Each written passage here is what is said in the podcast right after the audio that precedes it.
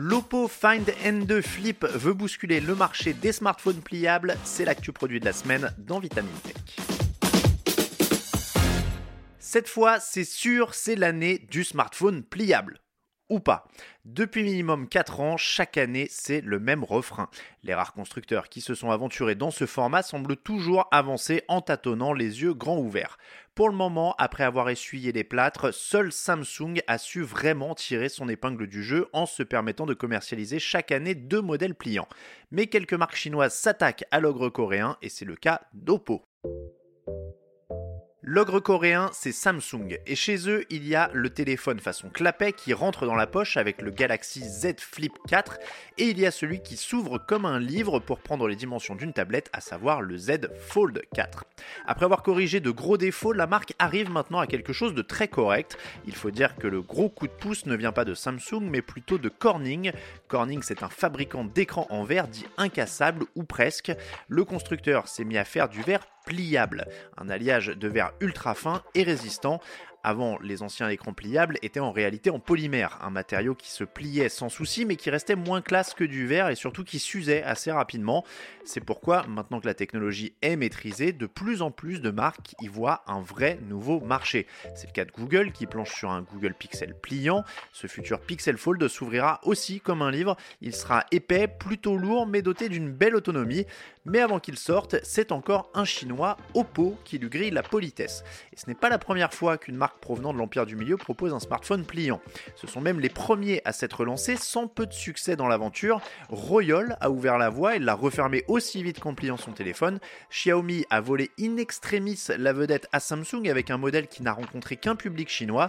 Il y a aussi eu le Razer de Motorola ou encore le Mate 50 Pocket de Huawei, des modèles intéressants qui viennent titiller Samsung mais sans convaincre. Convaincre, c'est justement ce que l'Oppo Find N2 Flip pourrait bien réussir. L'appareil qui va débarquer en France dans quelques jours possède des arguments qui lui permettent de venir se frotter sans honte au Z Flip de Samsung. Si vous avez bien suivi, il s'agit donc d'un modèle qui se plie verticalement comme un téléphone à clapet.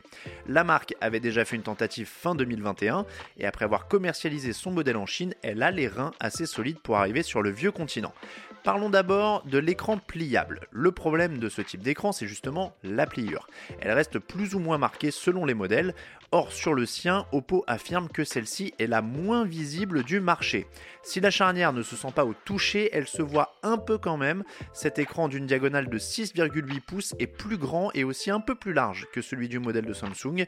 Comme c'est un pliable, il s'agit forcément d'une dalle AMOLED, c'est la seule technologie d'affichage qu'il est possible de tordre sans la casser. Sa définition est de 2520 par 1080 pixels avec un taux de rafraîchissement de 120 Hz. Lorsqu'il est replié, il mesure 8 cm et demi de hauteur, 7 cm et demi de largeur. Le téléphone longe donc sans souci dans une poche de pantalon. Il reste épais de 1,6 cm, mais c'est moins que son concurrent coréen.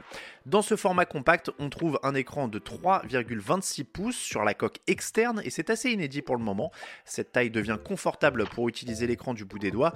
Petit bonus, il se loge à côté du module photo et peut être utilisé pour réaliser des visios et cadrer des selfies. Le fait de pouvoir plier le smartphone est une chose, mais vu le tarif premium de l'appareil, on s'attend à une prestation haut de gamme pour le reste des fonctions et c'est plutôt le cas. Côté photo, il dispose d'un capteur principal de 50 mégapixels accompagné d'un ultra grand angle de 8 mégapixels. Comme gage de qualité, l'optique est signée Hasselblad pour les selfies, on trouve aussi un capteur de 32 mégapixels à l'intérieur du téléphone. Pour ce qui est de la machinerie, c'est un processeur MediaTek 9000 Plus accompagné de 8 Go de mémoire vive qui anime l'ensemble. Ce n'est pas le plus puissant du moment, mais il sera amplement suffisant. Côté stockage, pas le choix, on se contentera de 256 Go. L'autre atout du mobile, c'est son autonomie. Sa batterie est de 4300 mAh, ce qui est beaucoup pour un pliable, mais avec un taux de rafraîchissement de 120 Hz, ce ne sera pas trop. Et si elle décline, il est possible de lui redonner un rapide coup de fouet grâce à sa charge rapide de 67 watts.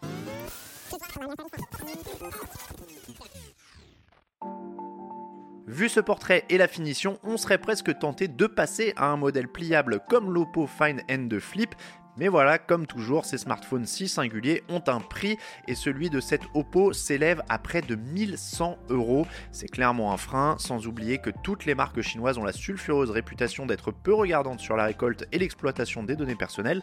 C'est d'ailleurs pour ça que Huawei est blacklisté aux États-Unis et en Europe. Pour l'instant, Oppo semble réglo. Jusqu'à quand? C'est tout pour cet épisode de Vitamine Tech consacré à un smartphone pliable, peut-être l'avenir du marché. Si ce podcast vous plaît, n'hésitez pas à nous retrouver sur vos applications d'écoute préférées pour vous abonner et ne manquer aucun épisode à venir.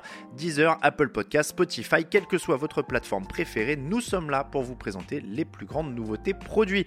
Pensez également à partager l'épisode sur les réseaux sociaux ou à faire connaître Vitamine Tech et les autres podcasts de Futura. Pour être sûr de continuer de nous suivre tout au long de l'année, pensez à vous abonner à Vitamine Tech et à nos autres podcasts pour le reste, je vous souhaite à toutes et à tous une excellente soirée ou une très bonne journée et je vous dis à la semaine prochaine dans Vitamine Tech.